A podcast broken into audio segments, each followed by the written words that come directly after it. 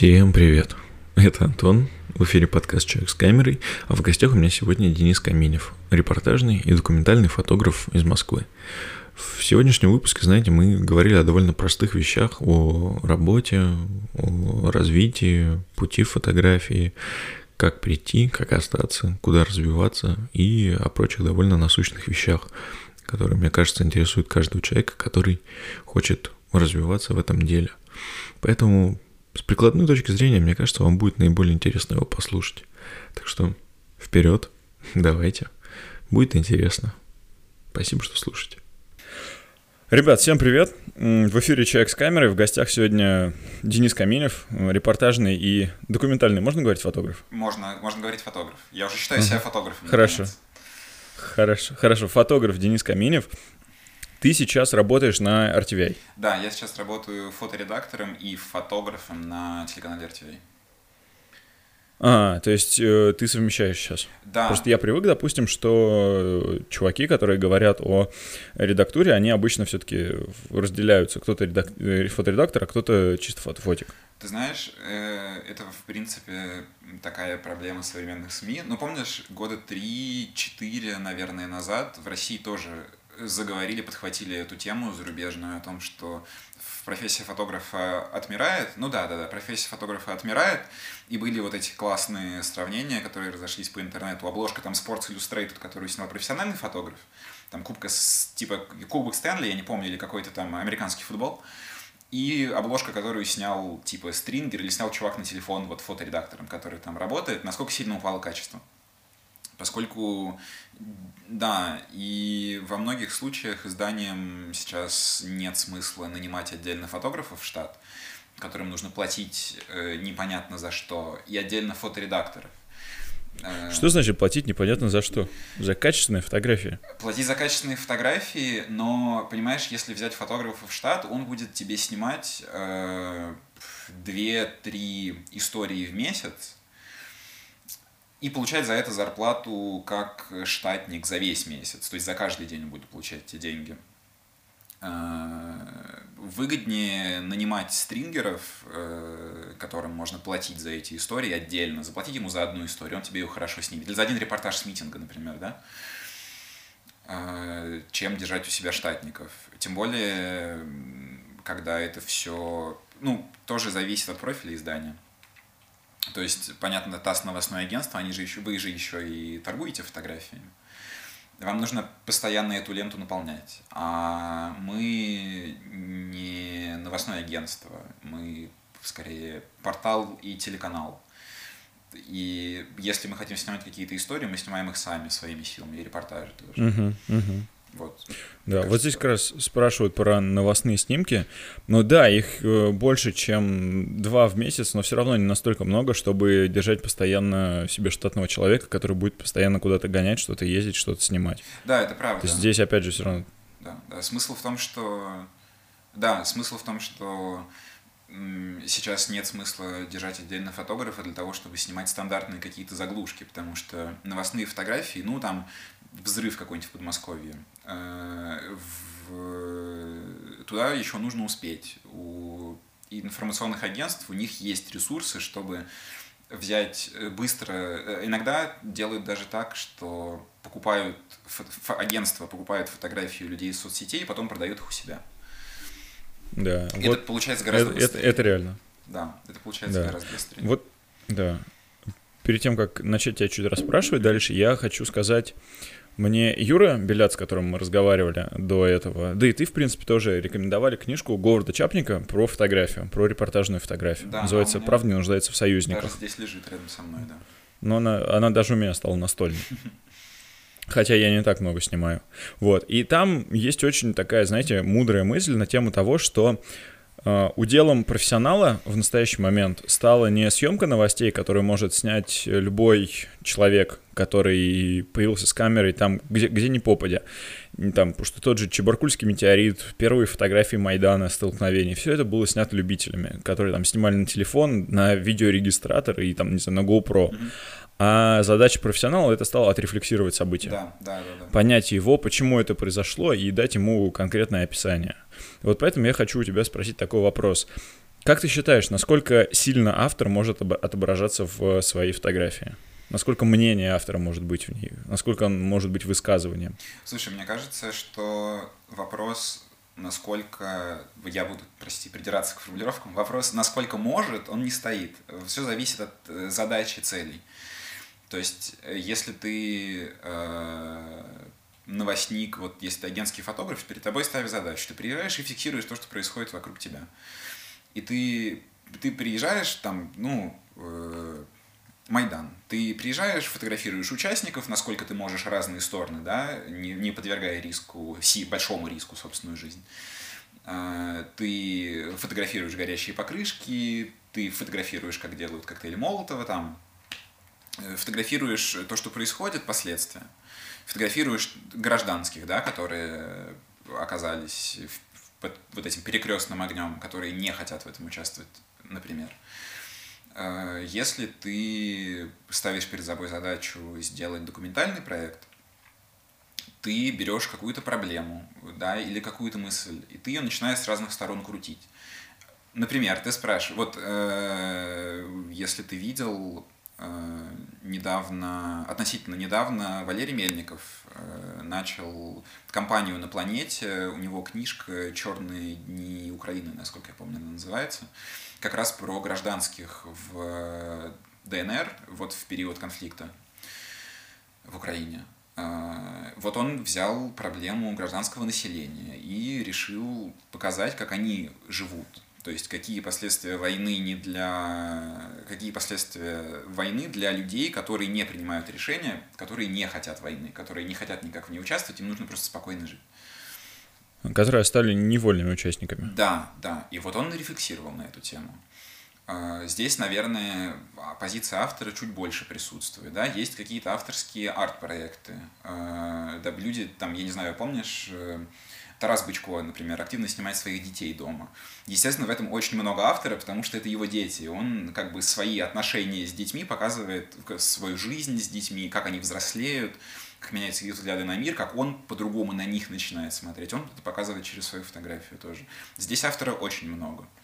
Вот, мне кажется, все зависит просто от э, целей, задач, которые ты перед собой ставишь. Угу. То есть от того, от того, что тебе ты сам для себя придумал, что ты хочешь показать. Да, для этого важный момент Конкретно. нужно, нужно угу. понимать, что ты хочешь показать. Ага. Хорошо. Я понял. То есть, по большей части, самое главное разделение в таком большом жанре, как документалистика, между репортажной, то есть новостной фотографией и именно документальной, это в том, какие цели она преследует. То есть, репортажная, она говорит про показать событие просто вот как оно есть, а документально она уже дает свободу творчества? Или что-то можно поглубже копнуть? Ты знаешь, я вот думал об этом буквально часа два назад, когда смотрел твой э, очередной разговор. Э, в чем как раз разница между репортажкой и документалкой? Мне кажется, да. Мне кажется, она с, вот в этом состоит, в том, что репортаж — это непосредственно с места событий, но в нем все равно может быть как бы место какой-то рефлексии. Творческому залу. Вот. А, вот, кстати, а да. а можно я сейчас тогда на секунду еще просто вброшу, чтобы не забыть? А может быть здесь э, разница между тем, что человек, снимающий репортаж и документалку, применяет художественные приемы и именно рефлексирует? Не, не будет ли вот это коррелироваться между собой? Там использование художественных приемов как рефлексия? Ну, то есть, смотри, я просто недавно читал от Дарио, и она снимает про войну. Ну, она военный фотограф. Ее там и в плен брали, и все остальное. Но при этом она изначально она начинала снимать как э, прям новостник-новостник, и очень долго оставалась в этом, до того, пока там ей грант не выделили, вот эти там 10 тысяч долларов в месяц, чтобы она просто развивалась. Я такой, простите, сколько выделили в месяц? Там что-то на, на, на год ей, я такой, «А можно, пожалуйста, мне тоже, я вам проект придумаю э, после этого. Давай мы возьмем тебя вот. в плен, и... и после этого... Это было до плена, я тебе а, скажу. Как? Да. Вот как бы до того, когда, mm-hmm. да. Но она сняла до этого просто большой проект про а, женщин при этих, при Талибане. Да, поэтому, да, ну, как бы, да, да, да. Слушай, вот. ее книжка на ну, короче, она... же, да, по-моему, вышла в прошлом? Есть. Вой... Э, любу... Сейчас я скажу, она у меня есть. Давай. То есть она недавно вышла относительно, я очень хотел ее приобрести. Да. Ну, ее Бомбора издавали. Это, кстати, Бомбору издавали? У-у-у. Надо, надо поговорить с их этим, с, э, короче, с их э, редактором. Может, он мне поможет что-нибудь? Может, Садариус ведет? Вот, короче, книжка называется «Это моя работа. э, Любовь, жизнь и война сквозь объектив фотокамеры». Да, Там да. такая прикольная обложечка, так что, ребят, зацените. И вот как раз в этой книжке она рассказывает о том, что изначально начала как новостник, но в какой-то момент ей наскучило, и она, продолжая снимать новости, начала использовать арт-приемы, но при этом еще не рефлексируя над какими-то темами. Потому что рефлексирование началось после поездки вот куда там, где Талибан у нас был, в Афгане, кажется. Вот. То есть вопрос вот в как ты том, думаешь, что, э, приемы, при- арт- арт-приемы, они являются рефлексией или нет? Арт-приемы — это там софт-фильтры, типа... Раз- выдержка длинная, размытие, Мне расфокус кажется, и прочее. Мне кажется, это отличный способ просто разнообразить э, свои снимки, показать...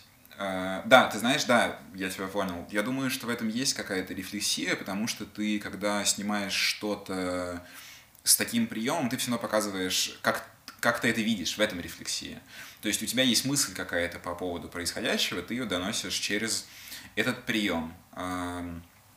Ну, например, э, например, э, я не знаю, на тебя идет э, ОМОНовец на митинге, и ты снимаешь его вместе с фокус-пулом. Ну, знаешь, когда ты наводишься и резко крутишь кольцо фокуса, и все превращается вокруг него в такие линии. Ты показываешь, насколько он для тебя агрессивный, как вот э, какую он э, угрозу представляет для тебя, да. Вот. В этом плане рефлексия есть, да, но э, еще важный вопрос относительно рефлексии – это какую... Выбираешь ли ты стороны вот в каком-то таком конфликте, который ты снимаешь. В смысле, это не обязательно, конечно, военная фотография, потому что конфликт, он Мгм. практически во всем его можно Может быть и, да, бытовой. даже в нашей жизни полно конфликтов. Какой, да, да, да, да, любой конфликт. А, важно не выбирать э, себе сторону. Это очень сложно, но мне кажется, что нужно стремиться беспристрастно все показывать. Э, При этом тоже такой сложный момент, что не выбирая стороны, очень сложно держаться на плаву, потому что все равно нужна какая-то база, знаешь, от которой нужно отталкиваться просто в своем мировоззрении. Без нее тяжело. Мгм. А если взять, смотри, э, такую, грубо говоря, финансовый вопрос, Мгм. ну, это, финансовый вопрос здесь просто выступает базой. Но если мы возьмем э, работу на, ну, допустим, ты, ты работаешь на RTVI, и он сам по себе, ну, это не про государственные СМИ. Они, насколько я понимаю, все-таки стараются быть независимыми, но есть все-таки у них какая-то оппозиционная направленность, так или иначе. Да, да. Вот. Поэтому я хочу спросить о следующем. А если ты... Можешь ли ты оставаться независимым, работая на агентство, на какое-то СМИ, или это возможно только для фрилансера? Я думаю, что это э, грустно, но это возможно только для фрилансера. Или э, если ты работаешь в штате, ты снимаешь какой-то проект для себя. Э, ну, например, вот своего свой проект, который Мира Дальштейна про священника в Костромской области, я его снимал еще до RTVI. И я, конечно, заканчивал отбор, э, редактуру уже работая в- там, но это все равно, ну, это не было никак связано, короче, с моей основной деятельностью рабочей. Ну, понятно, да. Ага. Я понял, хорошо. Слушай, а вот мы пропустил такой вопрос. А сколько лет ты уже снимаешь? Сейчас я тебе скажу. Начинал я с пленки, так, вот это вот «Зенит», э, вот, вот это вот все портретики на пленку. А, наверное, в семнадцатом году. А цифровой... Я себе, сра... я себе сначала взял после пленки Pentax K20D, по-моему, или K200. Ну, на батарейках, на пальчиковых такой, короче. Pentax прикрутил к нему Гелиос через переходник. А, Ну, как же без этого? Да. а, Хотя я этого не делал для протокола. В начале 2018 года я взял себе, на, ну, на Новый год, я взял себе D600 сразу full frame. Вот. Э, С этого момента я начал серьезно заниматься, поэтому получается, наверное, два, два с половиной года серьезный, серьезного занятия фотографией. Ага. Где-то так. Я понял. Хорошо, а вот здесь вот был вопрос как раз-таки, э, который я хочу тебя спросить. А насколько сложно было тебе попасть в СМИ как фотографу? Ну, Насколько вот у тебя был тернистый путь для того, чтобы пройти? На самом деле мне довольно сильно повезло, потому что я попал сначала вот в RTVI на стажировку, на позицию фоторедактора. Ага, даже вот так. Да, то есть э, так. RTVI проводит периодически летние стажировки, и вот была стажировка в мультимедиа отделе фотографом-фоторедактором. И я увидел, пошел, э, две недели, мне кажется, я стажировался, я всем понравился. И через полгода... Потом я пошел работать, кстати говоря, в ТАСС, но новостником, редактором новостей писал новости три месяца. А потом под Новый год освободилось. Мне сказали, что освобождается место на RTVI, и поскольку я стажировался и всем понравилось, меня позвали работать full time. Угу, Насколько... Круто. Слушай, то есть... Ну, то, то есть мне повезло. Ну, везения очень много. Да. Э, я думаю, что, честно говоря, очень большую роль в индустрии, в принципе, в этой, в новостной журналистике Связи. играют контакты, конечно. То есть нужно максимально нарабатывать себе контакты, общаться. Э, именно поэтому очень часто говорят о том, что, ребята, участвуйте в конкурсах по фотографии. Потому что конкурсы по фотографии, чтобы тебя запомнили, даже если ты ни одного конкурса не выиграл, если у тебя ну, хорошие снимки, да, твою фамилию будут уже узнавать. Э, и это, это очень важно. Так, вот. а ты какие-нибудь примеры конкурсов можешь припомнить? Куда бы можно было людям попробоваться? Ну, есть... Э, вот сейчас, например, открыт конкурс э, «Прямой взгляд». Он бесплатный, там в жюри... Я не помню, кто в жюри, там точно в жюри есть Пеликанов. Вот. Э, подачи бесплатные, там очень широкие три категории э, на подачу. Там что-то конфликт, э, компромисс и проблема, по-моему. Три категории вот для проектов. Подача, правда, только заявок только на английском языке. Поэтому... Ну, да, фотографу ребята, важно, важно фотографу знать. важно знать английский язык, очень важно знать английский угу. язык, в том числе для участия в конкурсах. Сейчас открыт э, прием заявок на конкурс имени Ефремова. Это вообще по президентскому гранту. Э, бесплатная подача, приличные призы, в принципе. Приличный конкурс. Э, не помню точно, какие там темы. Там что-то федеральный репортаж, герой нашего времени. Это такие вот, в которые можно податься. И эко. Эко-репортаж, что-то такое. В которые можно податься прямо сейчас. Вот. Ну и вообще могу сейчас посоветовать вам тем шести людям, которые нас смотрят и потом послушают в подкасте. Есть э, в Фейсбуке паблик. Да, еще всем фотографам важно иметь Фейсбук просто обязательно. Это супер важно тоже в плане контактов. В Фейсбуке есть паблик. Ну да, кстати. Да, говори. Просто на тему Фейсбука я... Э, ну, меня долго там не было, и я, устроившись на нынешнюю работу, я решил в какой-то момент возобновить. Ну, возобновил это где-то месяц назад, выложил туда несколько фоток. Сначала у меня там было что-то три или четыре друга, а потом я зафрендил раз, два, три человека, и сейчас у меня уже 70 человек, которые так или иначе связаны с фотографией, да. такие... Я такой, э, что произошло? Я что-то не очень понимаю. Да, да, Facebook это важно, на самом деле. Угу. Есть в Фейсбуке группа Наташи Шараповой, это бывший бильд-редактор «Ведомостей», сейчас она в «Новой газете» работает бильд-редактор. Угу. Он называется «Build Insight», и она регулярно выкладывает mm. туда... Ты знаешь, да? Она регулярно... Надо подписаться, да. Я, я подписан на нее в телеге.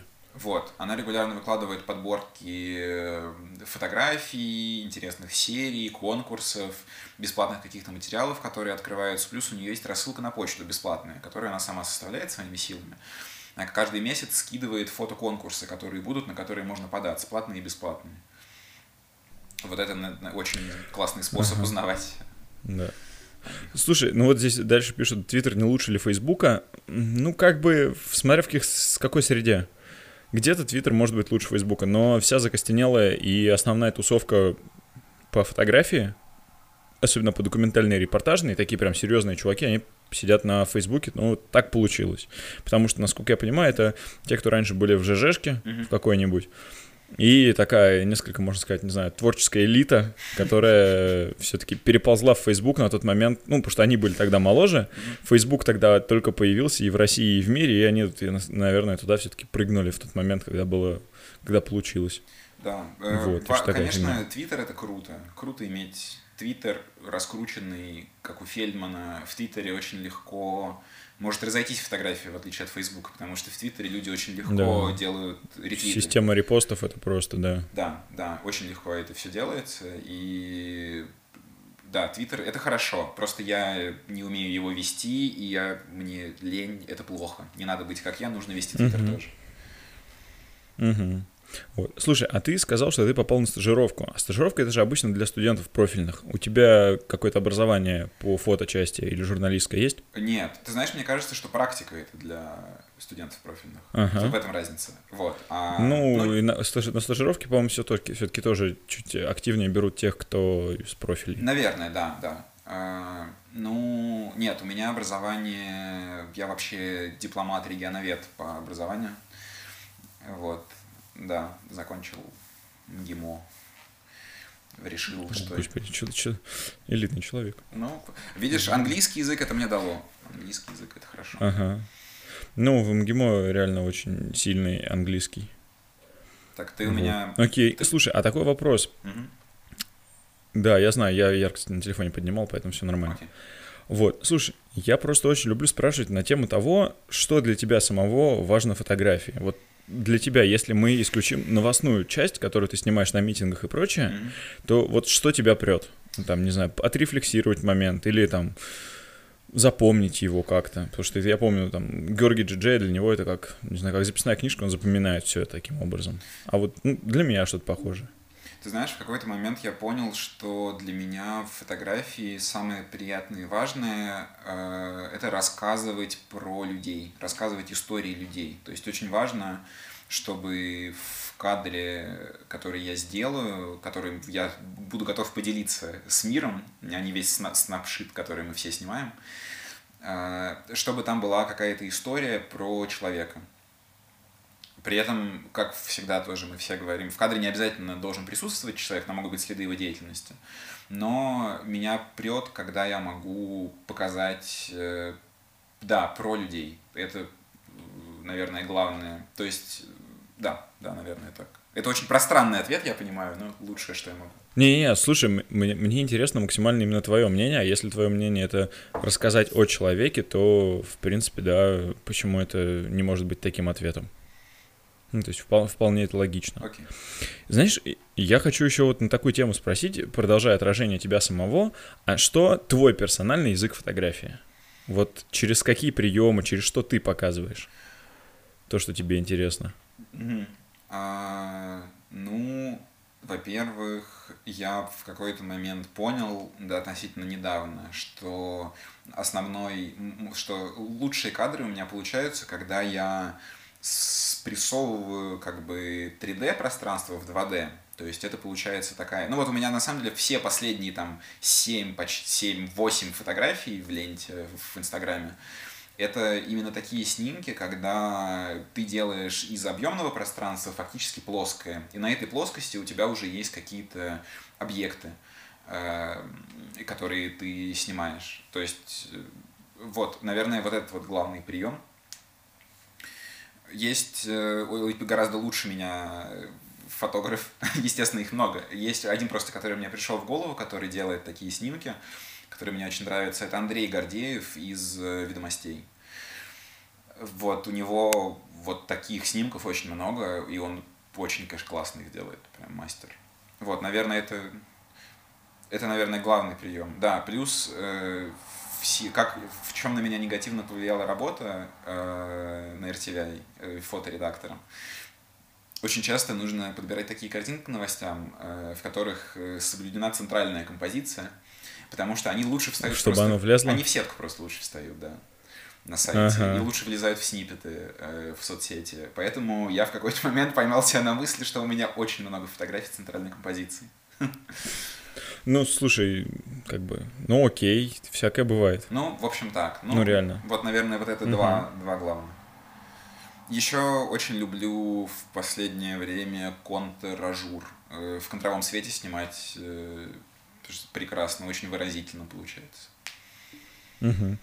Я, кстати, знаешь, э, э, ну, относительно недавнего времени я для себя не особо задумался, что такое язык фотографии. Мгм. Ну, что это такое? Мгм. И для меня, вот, допустим, меня трех, трехлетней давности, такой, мне говорят, вот, человек пользуется языком фотографии. Я такой, он, я, я, типа, для меня это было э, осу... не, не осуществление, а отождествление с человеком, который, там, не знаю, снимает 60 лет и там просто становится каким-то там вели... величайшим человеком, которого только знаешь. А через какое-то время я такой понял, так, язык фотографии, твою ж мать, это же просто визуальные приемы, которые ты используешь. Mm-hmm. Что ты себе тут усложняешь жизнь-то? И такой, ну ладно, у меня тоже есть свой язык фотографии, я на ширик снимаю. Ширик это хорошо, на ширик сложно снимать. Угу. Сложно снимать интересно, мне кажется, чтобы это не было... Да, да иди работай. Сегодня на ширик сложно снимать, что... На ширик сложно снимать, чтобы это не стало заезженным, потому что снять э, фишай в лицо, как выражаются, это можно довольно просто. А вот оставить это интересным, это нужно постараться. Mm-hmm. Так же, как, мне кажется, и с квадратом. Соблюсти так, чтобы он стал крутым, mm-hmm. это тоже сложно. Угу. Вот, слушай, я, наверное, вряд ли, мне кажется, нет особого смысла спрашивать тебя про, можно ли сделать в своей фотографии какое-то высказывание, ну, хотя ладно, давай, ты как думаешь, вот можно или нет? Потому что в большинстве своем я всегда от людей слышу, да, конечно, можно, и вообще любая фотография, будь то портрет, не знаю, снапщит, они всегда сделают какое-то высказывание. А вот как ты думаешь, может там, не знаю, новостная фотография делать высказывание? Высказывание Проект? это в смысле донести мысль или поменять мир, или как? Сказать то, что автор захотел сказать. Как донести какую-то мысль, да. Я думаю, что... Вот картинка без какого-то такого Сложный вопрос. А, я думаю, что через фотографию можно донести свое отношение к какому-то предмету.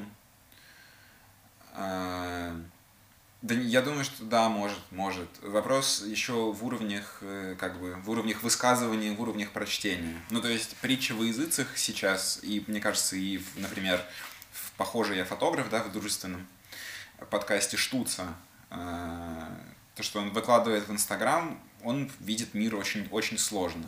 И его очень сложно понять. Он авторитет, ну или там, вот, нет, Пинхасов.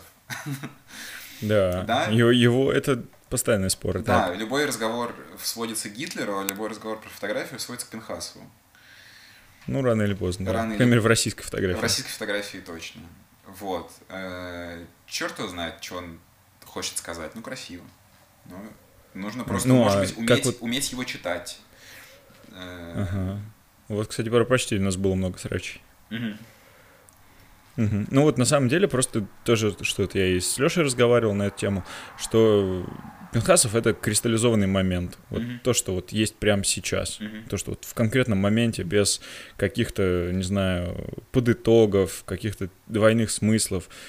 Как он всегда говорит, пользуется своим любимым французским, как там правильно говорить, паркуапа, если я правильно выговорил, что вот это почему бы и нет. Mm-hmm. То есть вот дай, слу- дай тому, что может случиться, случиться, mm-hmm. и тогда у тебя получится что-нибудь хорошее.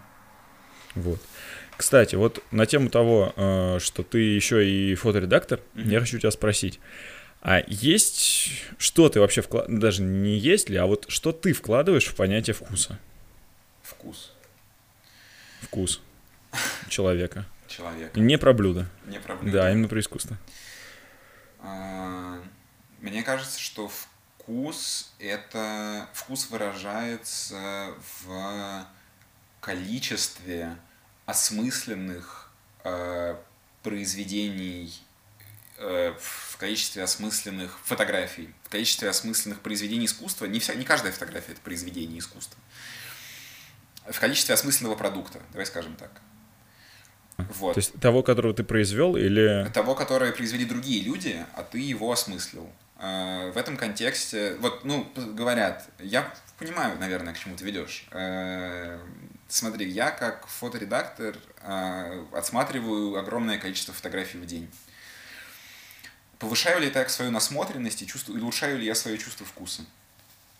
Безусловно, в первый месяц работы, наверное, да когда я каждую фотографию рассматривал очень внимательно. Сейчас, сейчас уже нет. Потому что я пролистываю через эти фотографии, как вот мы листаем ленту в Инстаграме, даже быстрее. Потому что ты уже автоматически в какой-то момент, у тебя появляется вот этот навык, ты видишь, какая фотография в принципе пойдет, какая в принципе не пойдет. И те, которые, те, которые пойдут, в принципе, ты на них останавливаешься чуть подробнее. Те, которые не пойдут, ты их просто проскакиваешь и все. То есть, То есть уделяешь немножко больше внимания. немножко больше внимания, но в насмотренности очень важно осмысление и рефлексия. То есть э, то, что ты подпишешься на тысячу классных фотографов в Инстаграме и будешь вот так вот листать ленту потом, это не повысит твою насмотренность. Э, нужно А останавливаться. если ты осмысленно, А если это осмысленно, нужно останавливаться на фотографии и смотреть, вот как раз, да, это высказывание или нет. Что хотел, э, идиотский вопрос, да, что хотел сказать автор. Мне, наверное, не так. Мне нравится эта фотография, да, она мне нравится. Чем она мне нравится? Ты начинаешь выделять, чем она тебе нравится, какие элементы. Может, композиция, может быть, цвет, может быть, сюжет. А что... И, и начинаешь уже осматривать потом детали. То есть нужно задавать вопросы еще нужно, мне кажется, понимать в этом контексте, что обычно автор никому ничего не должен. ну да, он А, только себе должен. Только себе должен. Вопросы нужно задавать себе. Что мне в этом нравится? И уже искать для себя ответы, вычленять, пытаться, может быть, повторить, да, делать вот прям упражнения на фотографии. Мне кажется так. Мгм, я понял. То есть заниматься, практиковаться, и от этого ты можешь все-таки сделать себе свой вкус более развитым. Да, но нужно понимать. Главное понимать, чего ты хочешь. Для этого нужно думать. Нельзя, Мгм. не- недостаточно просто много посмотреть. Нужно хорошо подумать еще. Мгм. Хорошо, окей. Я- с этим я согласен, на самом деле. То есть это одна из тех мыслей, с которыми я согласен безоговорочно. А, что, можете посмотреть резюме? Не знаю. Как, как вкатиться в репортаж? А, ну, значит, ешь болонеза, тебя живот раздувается, вкатываешься. На самом деле, м, просто снимать... Можно попытаться пойти на... Как слово называется? Можно пойти на стажировку попробовать, если повезет, летнюю, в RTVI. Может, Денис возьмет к себе. В какой-то момент, я помню, мы обсуждали это в нашем незабвенном фоточатике, э, потому что вот меня, э, я слушал как Ю, Юрин разговор, и Юра как начал свой путь? Его потащили на митинги снимать, да? Э, Юра в какой-то момент тоже меня потащил на митинги снимать. Как я вкатился в репортажку? Тебя потащили. Меня Юра Тебя Белят... втащили в нее. Юра Белят взял меня за руку и втащил, да, в репортажную э, фотографию. Ам, Так вот, на митинги я никому не рекомендую ходить. Э, Туда нужно ходить на свой страх и риск. Я не призываю никого не ходить на митинги просто так фотографировать, потому что можно получить. Э, Да. Если ты, конечно, не двухметровый, 110-килограммовый я. Ну, тогда просто потребуется чуть больше людей, чтобы тебя скрутить. Ну, у меня есть... одна Но у тебя-то есть, у тебя есть. У кого-то, у, у многих людей ее нет. Ну да, да, на самом деле не стоит. Вот. Короче, да, ребят, если вы, если вы прям сорви голова и готовы очень сильно рискнуть, то в принципе можно, потому что ну, у меня э, из вот именно жесткого политического репортажа опыт два события. Реально два. Первое это марш желтых жилетов в Париже. И то, потому что я там случайно оказался. Кстати, если хотите, могу, э, в принципе, рассказать. И второй это вариант о митингах в Москве, которые были, на которых я опять же случайно оказался, что на том, что на том событии, просто потому что вот как-то так получилось, что я оказался там чисто случайно, без какой-то цели. Причем в Москве я просто друзей ждал. А в Париже у меня шило в жопе заиграло. Вот. Из Парижа у тебя Ну, то хорошие есть, реально. Ну, я там постарался, Да. реально. Ну, то есть я прям такой, у меня реально прям горело. Ну и плюс сам по себе Париж, он такой фотогеничный. Вот. Ну, но прикол в том, что да, я должен был встретиться с друзьями, у меня было несколько часов свободных, я такой иду, иду, иду, чувствую, у меня нос чешется. Я такой, ну что-то странно, ладно, пойду дальше. Смотрю, люди начинают в жилетках появляться. Чувак идет с крестом, как Иисус, и при этом еще и в жилете. Я такой, странно, нос чешется все сильнее. Я такой, это что, типа слезоточивый газ, что ли? Я такой, наверное, да. Пошел дальше, подхожу, такой, ух, ё, О. телефон упал. Это, я такой, оп, это точно слезоточивый газ, ну и пошел туда поближе. Просто. А дальше меня встретил кордон из господ э, жандармов, которые сказали, нет, нельзя. Вот, и я покрутился вокруг, поснимал. В общем, Так что там, в принципе, было довольно мирно. да, вот отвечая на вопрос, как вкатиться в репортаж, э, сейчас... Слушай, скажи, я не слишком темный на картинке? Нормально пойдет? Ну, темноват, конечно. Тыкни себе на лицо пальцем. Нет, я в экране телефона я имею в виду. Я понял, сейчас. Он может подстроиться сейчас чуть-чуть. Или включи яркость телефона по- побольше. Сейчас. Так, Ну ничего, или маком подсвети. ничего, наверное, не происходит. Не, ничего не поменялось. Я говорю, маком подсвети. Сейчас, подожди. Оп. Ага. А, можно и так, конечно. Вот. Угу. А, как вкатиться в Мы про вкат говорим. Да. э, нужно просто на самом деле ходить в город и снимать просто то, что происходит в городе. То есть в городе, особенно если ты живешь в Москве или в Питере, э, происходит миллион событий. Э, Выставки, ярмарки, благотворительные аукционы с кошками, с собаками. Очень мило, кстати говоря. Э, Да, просто реально лучший, лучший способ научиться снимать что угодно, это идти снимать. То есть можно придумать себе репортаж, э, например, э, про ярмарку вот на... У нас была там на Красной площади, да, какая-то? Угу. Как она? Да Масленица. слушай, можно, да, можно еще менее напряжный, если, допустим, ярмарку надо ждать зимы. У нас сейчас вот заканчивают, скоро, надеюсь, закончится вот этот карантин наш, откроется лето. В Москве э, в парке Горького под мостом постоянно тусуются скейтеры, лонгбордисты и прочее. Можно пойти тупо их начать Это снимать. твоя просто тема Потому что там у них... для серфа. Ну да, э, да. Ну, слушай, просто в любом случае, там, типа, спорт какой угодно, его гораздо проще снять в городе, чем какое-то просто событие такое относительно. Потому что спортом занимаются вообще постоянно везде. Вот. И мне кажется, что вот с этого гораздо проще начать. Нужно, да, нужно набить себе какое-то портфолио снимков, которые ты считаешь не стыдными э, показать другим людям. А потом, как и в случае с конкурсами, как и в случае с работой фрилансером, э, нужно просто рассылать эти фотографии всем известным фоторедакторам, кому можешь, да, правдами и неправдами. То есть во все издания, с которыми ты хотел бы в теории поработать, ты просто рассылаешь эти карточки. Ты рассылаешь тысячу писем, на два тебе ответят. Там, ну, допустим, на 100 тебе ответят, э, 10 человек захотят поподробнее с тобой познакомиться, а одного ты заинтересуешь. Э, И потом для этого человека поснимаешь.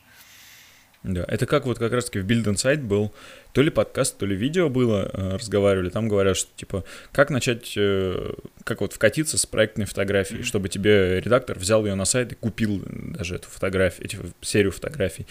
Пришли их, покажи, что ты адекватный человек, напиши, в чем цель, почему это интересно, и почему это не такая фигня, как сделали другие.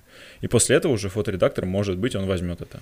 Ну да, реально работает. Ну, еще нужно помнить, нужно быть уважительным фоторедактором. И это, это такой парадокс, потому что, с одной стороны, фоторедакторы, ну вот из таких, тип там из «Птички», да, Оля Осипова, которая сейчас в Басеньке работает, э, она была на интервью у Бельда, э, и она сказала, что, ребята, не забрасывайте меня миллионами Вот, она, писем. кстати, она это и говорила. Да, пожалуйста, пишите коротко, пожалуйста, закиньте все файлы в один PDF или на диск, ну, в смысле, на облако. А не скидывайте их по одному. Пожалуйста, пусть они все будут одинакового размера, одинакового разрешения, с нормальными человеческими капшенами.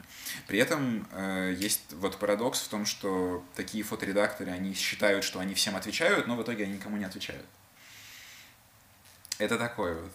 Да, такой парадокс. Э, Но я могу сказать, что я когда пытался опубликовать э, своего этого Эдельштейна, здесь же в итоге опубликовал его на птичке как раз. Э, Я отослал, разослал, ну, писем, наверное, 15 или 20 в разные издания э, для того, чтобы попытаться хоть где-то его пропихнуть, и мне не отвечали нигде. И в итоге птичка, честно говоря, была моим последним таким криком о помощи э, или, смир- или, или, или- или агонии, я не знаю. Э, Потому что я не... А может, смирение. Ну или смирение. Ну, короче, я не надеялся, что они меня опубликуют. Я уж подумал, ну, напишу я и забыл. А потом через две недели мне приходит Мгм. ответ, да, давай публиковаться. Как бы. Ну, это вот как ты пишешь разным чувакам, вот в моем случае с такими темами поговорить, и в итоге пишешь Фельдману такой, типа, да он не ответит. А Мгм. потом такой, да, давай, завтра в 4 часа дня мы проводим с тобой разговор. Я такой, Да, да. ладно. Это, это вот эта психология, я забыл, это в какой-то Мгм. момент была популярна эта тема. Ты не проиграешь от того, что тебе скажут нет. Да, да. Нужно да. научиться. Нужно принимать отказ. Нужно принимать отказ. да. Да. Слушай, а вот продолжая тему того, что нужно научиться принимать отказ, Мгм. что ты считаешь для себя важным в себе развивать, как в фотографе? Слушай, сейчас э, у меня у меня такой странный загон. Я никому никогда не... Нет, я... Да, наверное, сейчас я не посоветовал бы никому заниматься только репортажной фотографией, потому что это, это скучно, в этом есть какая-то романтика, конечно. И это прикольно, когда вот ты... Самое крутое — это чувствовать адреналин вот этот, когда новости происходят прямо перед твоими глазами, и ты их видишь сейчас, а о них через три часа кто-то прочитает в интернете, а ты прямо здесь в моменте, и ты это фотографируешь. Ну, там, обожаю э, эту историю с Голуновым, э, и вот у меня есть этот снимок, как он только вышел, и я был там, понимаешь? Э, это да, чувство не... Участие в истории. Да, это чувство непередаваемое, но это превращается в рутину в какой-то момент. И вот как раз тогда прикольно начинать снимать проекты, когда ты набил руку на новостях, э, все митинги сливаются в один большой митинг, бессмысленный, Который постоянно. Да, ага. да, да. Они все, в принципе, похожи друг на друга. Нужно искать какие-то другие интересные темы для себя, снимать что-то для себя. Вот. А, я потерял нить. В чем был твой вопрос? Прости, пожалуйста. Не, что, что ты хочешь в себе развивать как фотограф? Да, но я сейчас, э, как полный дурилка, хочу э, стать крепким, хорошим репортажником, который... Не, ну слушай. Ну, вот у меня сейчас такая цель, я хочу стать отличным ремесленником. Почему-то меня вот прет. То есть я хочу э, уметь снимать в любой ситуации что угодно. Уметь снимать типа паркетку говорящие головы, уметь снимать спорт, какой разный, да, уметь снимать гонки, уметь снимать хоккей, уметь снимать футбол. Я хочу уметь снимать типа там танцы, да, митинги, личные истории. Короче, вот со вспышкой, без вспышки, со сложным светом. Э, вот с сейчас, простым цветом. С простым светом, без света. Хочу научиться, ага. Слушай, короче, а так... снимать максимально, быть угу. максимально гибким фотографом. Угу. А, вот ты, вот ты сейчас говоришь про спорт. Да. Ты, ты просто сейчас сказал, что спорт хочешь в том числе.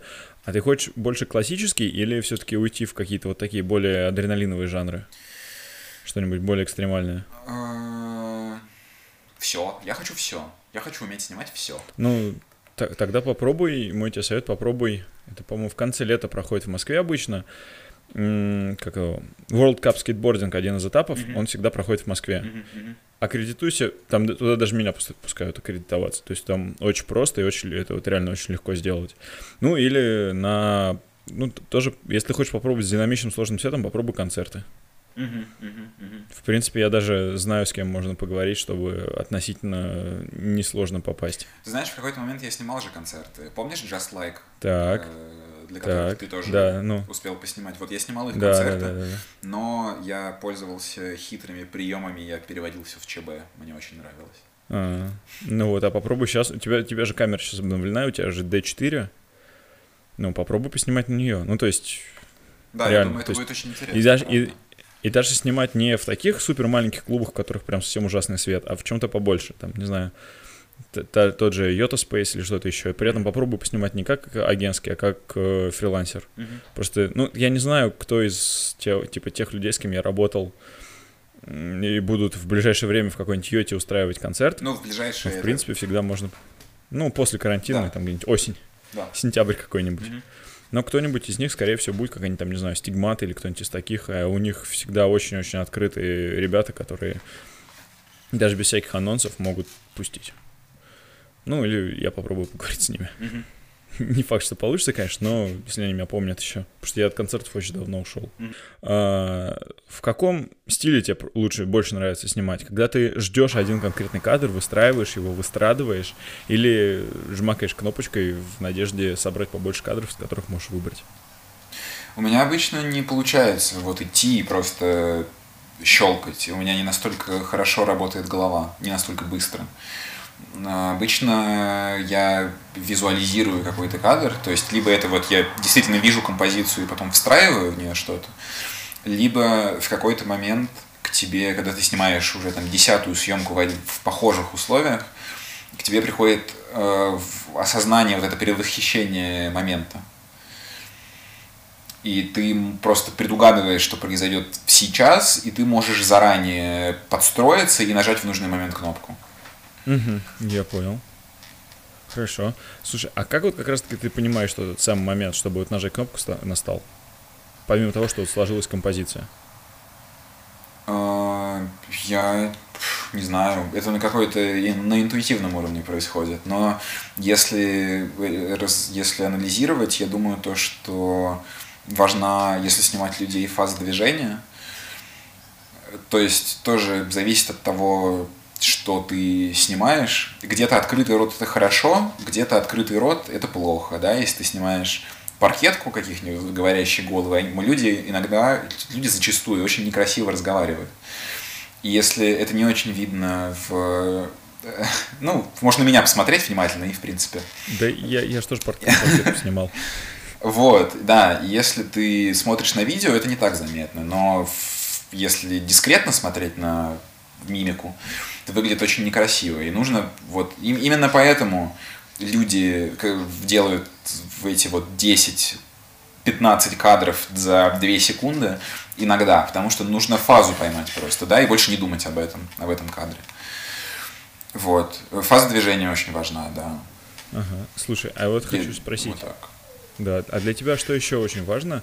Когда ты снимаешь. Тебе больше техническая составляющая, как то композиция или прочее. Потому что, допустим, вчера Леша Абанин говорил о том, что для него очень важно, чтобы этот композиционный кадр сложился, и тогда он будет снимать. Mm-hmm. А для тебя mm-hmm. что важнее? Вот именно чтобы он с технической такой составляющей сложился, или чтобы ты какую-то эмоцию поймал, или что-то такое, чтобы какой-то там, не знаю, красивый твой момент, который тебе нравится, получился?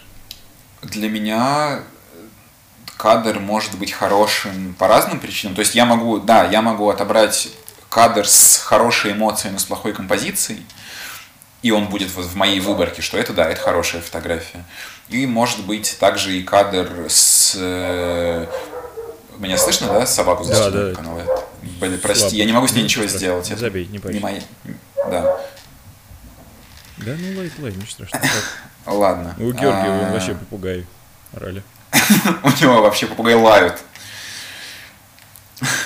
Э, и также я могу отобрать кадр с э, прекрасной композицией, но в котором, в принципе, ничего особенно сильно не происходит эмоционально. Но тогда э, в нем, вот главное, чтобы в нем была все равно какая-то история, чтобы с него можно было считать что-то для себя. Вот, мне кажется так. Uh-huh. Я понял. Слушай, а такой, знаешь, довольно обширный вопрос на тему того, а что вообще важно в документалистике, в документальной фотографии? Что вот само по Меня... себе в ней важно? Рассказать историю. Интересно рассказать историю. Э, не столько важно... Да, да, я думаю, да. Э, донести до зрителя собственным языком мысль или видение, или рассказать историю какую-то. Ну, то есть, да, опять же, для меня главное, чтобы это было про людей. Просто снимать людей в их повседневной жизни прикольно.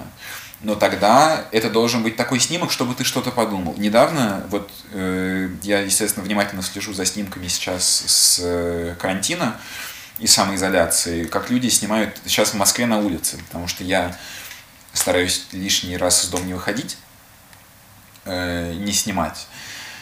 А, активно сейчас ходит тот же Житинев по Москве угу. с ну, э, камерой. периодически снимает. Фильм периодически снимает. Но фильм, видишь, он не выходит просто так гулять. Он выходит снимать под задание, насколько я понимаю. Вот, а Житнев, он же стрит, как бы фотограф, он же живет тем, что он ходит и проходит по 15 километров в день с камерой.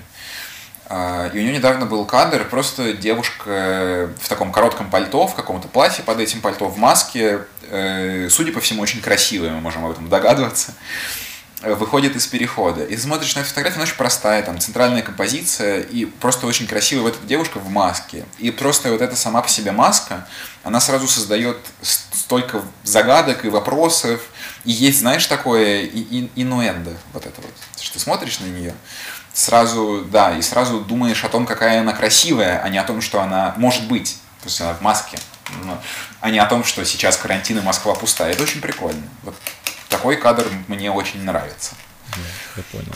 Слушай, а вот здесь вот спрашивают, обязательно ли документалисту уметь писать тексты. Я за то время, сколько я вот разговариваю с абсолютно разными людьми, для себя понял, что все-таки здесь нужно отталкиваться от того, кто ты больше, фотограф или журналист. Если ты больше журналист, то, естественно, тебе нужно писать текст. А если больше фотограф, то, в принципе, можно и на откуп редактора отдать написать текст. Я думаю, что не обязательно, но очень желательно, очень, очень вообще э, хорошая русская речь очень выгодно отличает человека, выделяет человека из толпы людей. Владеть русским языком хорошо – это большое умение. И это очень важно, и это очень приятно. Э, при этом э, чук, как бы фотографу важно себя ограничивать, я считаю, не быть графоманом. При этом я с тобой не совсем согласен, вот нет вот такого конкретного разделения, ты фотограф, ты снимаешь, ты журналист, ты пишешь. Потому что Фельдман, например, тот же, он бы тебе, я не знаю, ты спрашивал его, он считает себя больше журналистом. Да, да. И он рассказывает истории через фотографии в первую очередь, не через текст. Но при этом он сам говорит, что ему больше нравится писать. Поэтому ну, он вот и видишь, в он, идет. он... И Facebook, да. Ну, вот, но он при этом снимает. Да, да. Да. Не, ну я все-таки больше про то, что если ты вот, либо ты остаешься чистым фотографом, либо ты начинаешь совмещать. Ну да, конечно, в идеальном мире фотограф фотографирует, э, редактор пишет тексты. Фо фоторедактор помогает отбирать. Это, это было бы очень классно, если было всегда так. К сожалению, всегда так не получается. Угу, я понял. Слушай, а вот еще такое, а можешь вспомнить какую-нибудь запоминающуюся историю из того, что у тебя было? Историю... Не там из того, как ты снимал. Не обязательно твой проект, а вот что с тобой случилось на съемке. Слушай, я очень люблю историю вот про Глунова, потому что э, я в день, когда Глунова собирались отпускать, я, значит, ехал домой к маме, и мы должны были есть пиццу. И она уже заказала пиццу. Я вышел из метро на и тут приходит мне сообщение о том, что Голунова сегодня отпускают вот из ГСУ. Я пишу маме и говорю, все, мама, я поехал. Голунова выпускают, она говорит, я все понимаю, езжай. Я еду, я несусь э, к этому ГСУ, где его держали, занимаю там себе классное место прямо перед входом, и потом мы два с половиной часа или сколько там, три часа, потому что ждали, когда его наконец выпустят. Потом он вышел, и я нажал этот там три кадра, наверное, и все. Все остальное было очень... Вот, да, привет, мама. Спасибо, мама, она меня смотрит сейчас. вот.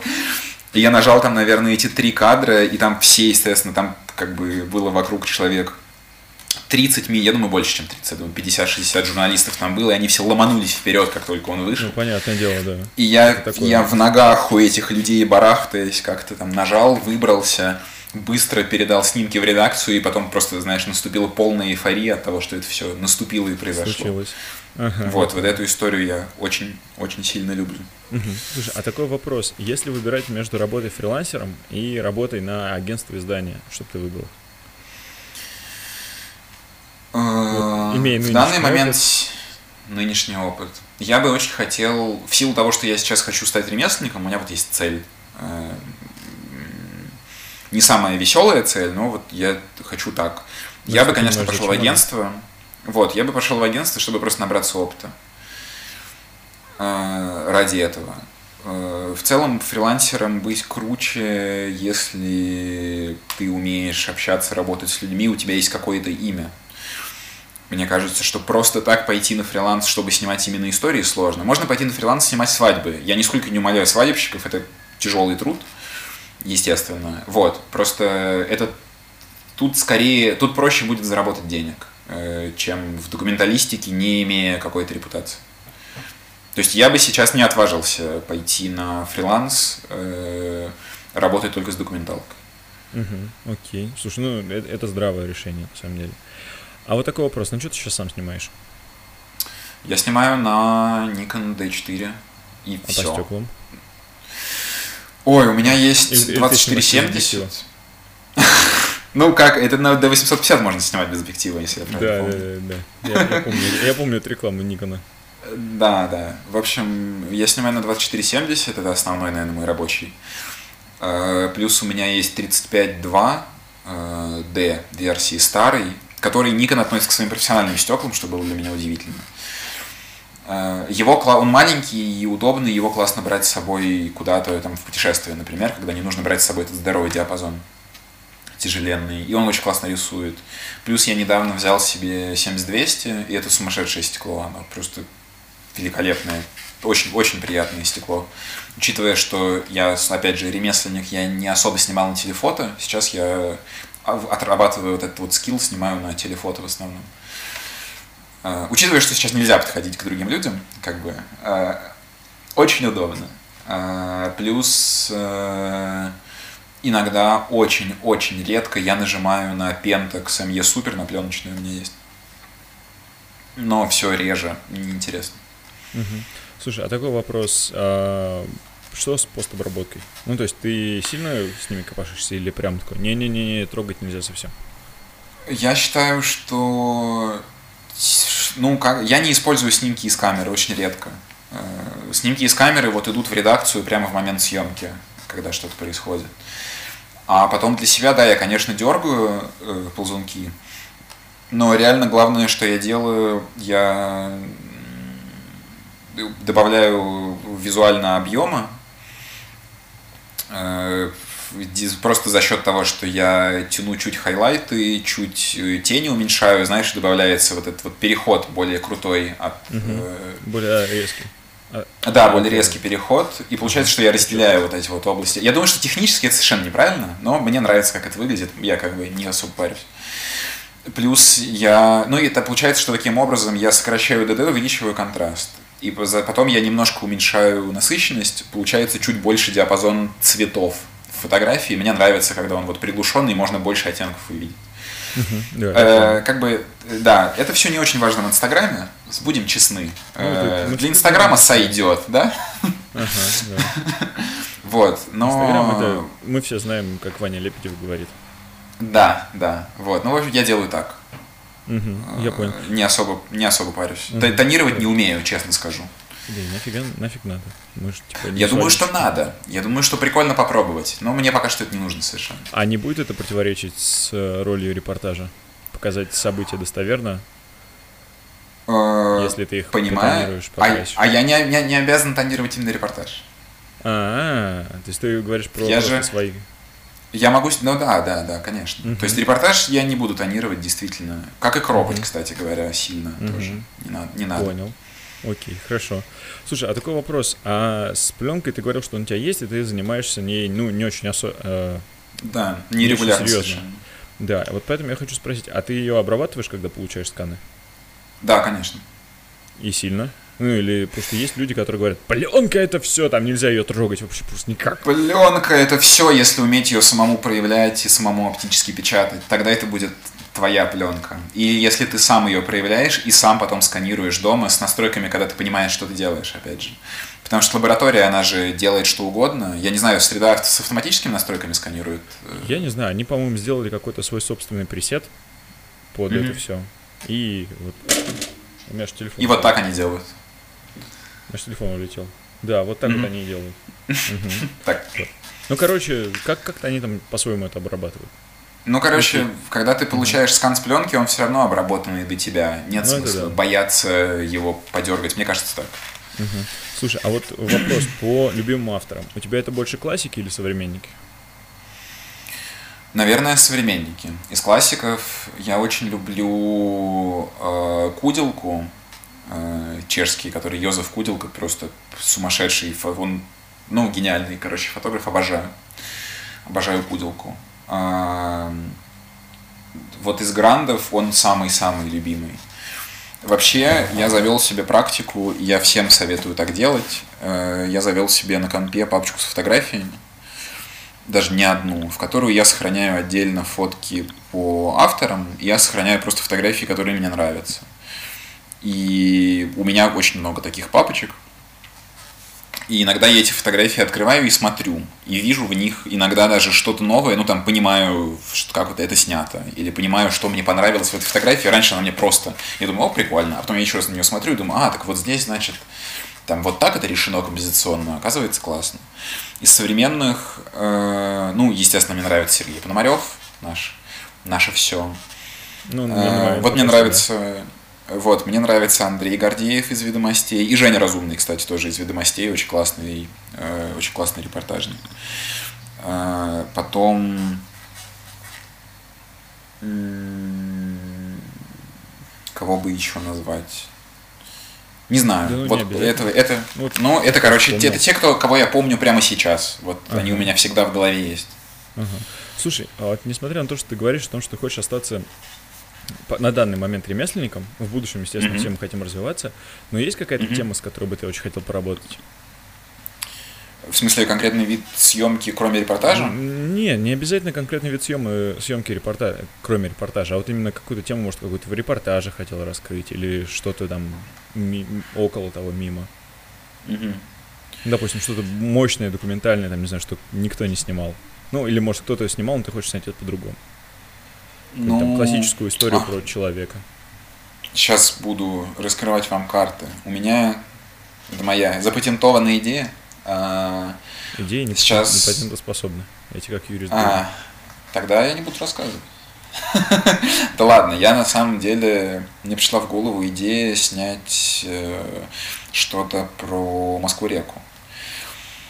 Потому что она у нас у всех под носом, как бы, мы все ее прекрасно знаем и совершенно ее не замечаем, потому что она очень сильно нам примелькалась. Э, и при этом мы очень любим проекты там, это Алекс Сот, да, Миссисипи, э, потом был Кла... Вот, как кто-то из э, российских документалистов, я не помню, снимал про Волгу тоже проект, вот похожий на это, вдоль Волги как бы. Э, я не видел серьезных работ, круп, таких проработанных про Москву-реку. Она как бы вот здесь под носом, снимай не хочу, и при нее можно много чего интересного рассказать, я считаю. Она очень много в себе истории объединяет. Э, вот это мой план. Как только я, как бы, как только она, ее берега снова заполнится людьми, да, понимаешь, вопрос в том, что я-то могу выйти сейчас, я могу, у меня, но мне нужны люди, про которых снимать, а снимать просто про там нарушителей режима самоизоляции мне не очень сейчас хочется. Ага, я понял, хорошо. Слушай, на этом уже будем потихонечку заканчивать. Для mm-hmm. начала будет небольшой блиц. Окей. Okay. А сколько а ты любимый... зарабатываешь? Да, сколько ты зарабатываешь. А потом мой любимый вопрос про кос. Окей, окей. Окей, ладно, давай, начнем. Давай, твоя любимая камера. Вот которая была, есть, будет, не знаю, может быть, которую прям очень-очень хочешь. А, которая у тебя с собой. Шутка D4. Ага, окей, хорошо. Nikon D4. Угу. Потому что это кирпич, которым убить можно, понятно. Все вы одинаковые. Юра сказал D4S или D5? D4S. Угу. Ну, а, нет, он сказал, знаешь, даже нет, он сказал, что это вот тот пленочный э, пентекс, кажется, который ему подарили тогда давно, когда он только-только начал мило. снимать. Очень мило. Да. Угу. А какой любимый у тебя формат кадра? Три к двум. Окей. А любимая фокусная? Если мне нужно выбирать одно, я бы сказал... Сейчас я бы сказал 24 потому что оно универсальное, на него можно снять классный портрет с, как это называется, environmental, да, с uh-huh. окружающим, с чем-то, в окружении, да. Uh-huh. На него можно снять классный жанр, э, репортажку, сюжет, что угодно можно на него снять. Телефото я же не так часто использую. А 35 уже для меня узковато. Хочется пошире. Я понял. Хорошо. Слушай, а вот такой вопрос. А насколько сильно ты любишь лайки в соцсетях? Как я очень люблю внимание. Я люблю себя, честно, и я люблю внимание. Я стараюсь от этого отказываться, но, конечно, когда моя фотография собирает меньше лайков, чем я жду от нее, я не жду сумасшедших цифр, я жду там сколько-то, она столько не набирает, я не, наби, она, она набирает, она набирает три, я расстраиваюсь. Угу. Я понял. Так, ребят, давайте побольше лайков Юрия от себя. Хорошо, а какая любимая соцсеть? Да, Юрия, Ю, Юрия давайте побольше а, лайков. И Денису тоже. Я что-то уже подвечу, знаешь, там... Все в порядке. Я считаю, что Юра тоже заслуживает лайков, нашего лайка, уверенно. Да, да. Слушай, а вот, окей, ладно, я немножко зафакапился. А какая у тебя любимая соцсеть все-таки? Любимая соцсеть. Блин, сложно. А, я YouTube, любимая соцсеть. Это же идет соцсеть. А если... Можно считать а, соцсеть? Да, это соцсеть. Там можно комментарии писать и всякие группы есть. А если фотки выкладывать куда? Фотки выкладывать в Facebook. Сейчас, мне кажется, Facebook. Ага, я понял. Я очень мало туда выкладываю, я сам себе противоречу, но вот они хотя бы там побольше, чем в Инстаграме разрешение. Ну, да, они, они какое-то внимание там все-таки получают. Окей. Не, ну слушай, там реально там аудитория гораздо более вовлеченная. И Но на Фейсбуке, да. Мгм. Давай. Да, и последний вопрос про кос. У них зрачки расположены горизонтально. Почему? Я, честно, не стал гуглить ответ на этот вопрос, потому что я слышал, как ты задавал его. И я не стал смотреть э, подсказки. Учит- Учитывая, что я никому не сказал ответа, Я посмотрю потом, наверное, сам. да я тебе потом после эфира это ска- сказать-то могу. Окей. Почему у коз горизонтальные зрачки? У них горизонтальные зрачки для того, чтобы, когда они по горам лазают, им солнце не так сильно в глаза светило. Окей, я понял. Ну, ты знаешь, как у нас мы носим кепки, Ага, ага. А у них просто вот так вот зрачки Веки- отрезают. веки закрываются. Вот эти лучи они отрезают до лишнего вот так вот. А, Вот. Окей, Вот так. окей, хорошо. Вот. э, да, в комментариях напишите, да, ко- козы вперед. Во-вторых, я... Вот, а во-вторых, да, этот эфир будет сохранен на ближайшие 24 часа, а потом я его в течение, ну, полторы недели, наверное, может быть, две, он выйдет в формате подкаста. Потому что у меня сейчас уже, ну, типа, через раз в три дня выходят, ну, ближайшие будут в понедельник, потом в среду, и потом, по-моему, в пятницу будут ближайшие подкасты с разными клевыми авторами, ссылки на которые я постараюсь как-нибудь повесить. Вот. Поэтому на этом будем заканчивать. Спасибо большое за то, что согласился на этот эфир. Спасибо большое, что согласился меня слушать полтора часа или даже ну, два. слу- слушай, это было реально интересно, на самом деле. Я, я люблю общаться с интересными людьми. Это было очень познавательно. Поэтому, ребят, будем заканчивать. В эфире были Антон, Денис. Всем пока. Всем пиз.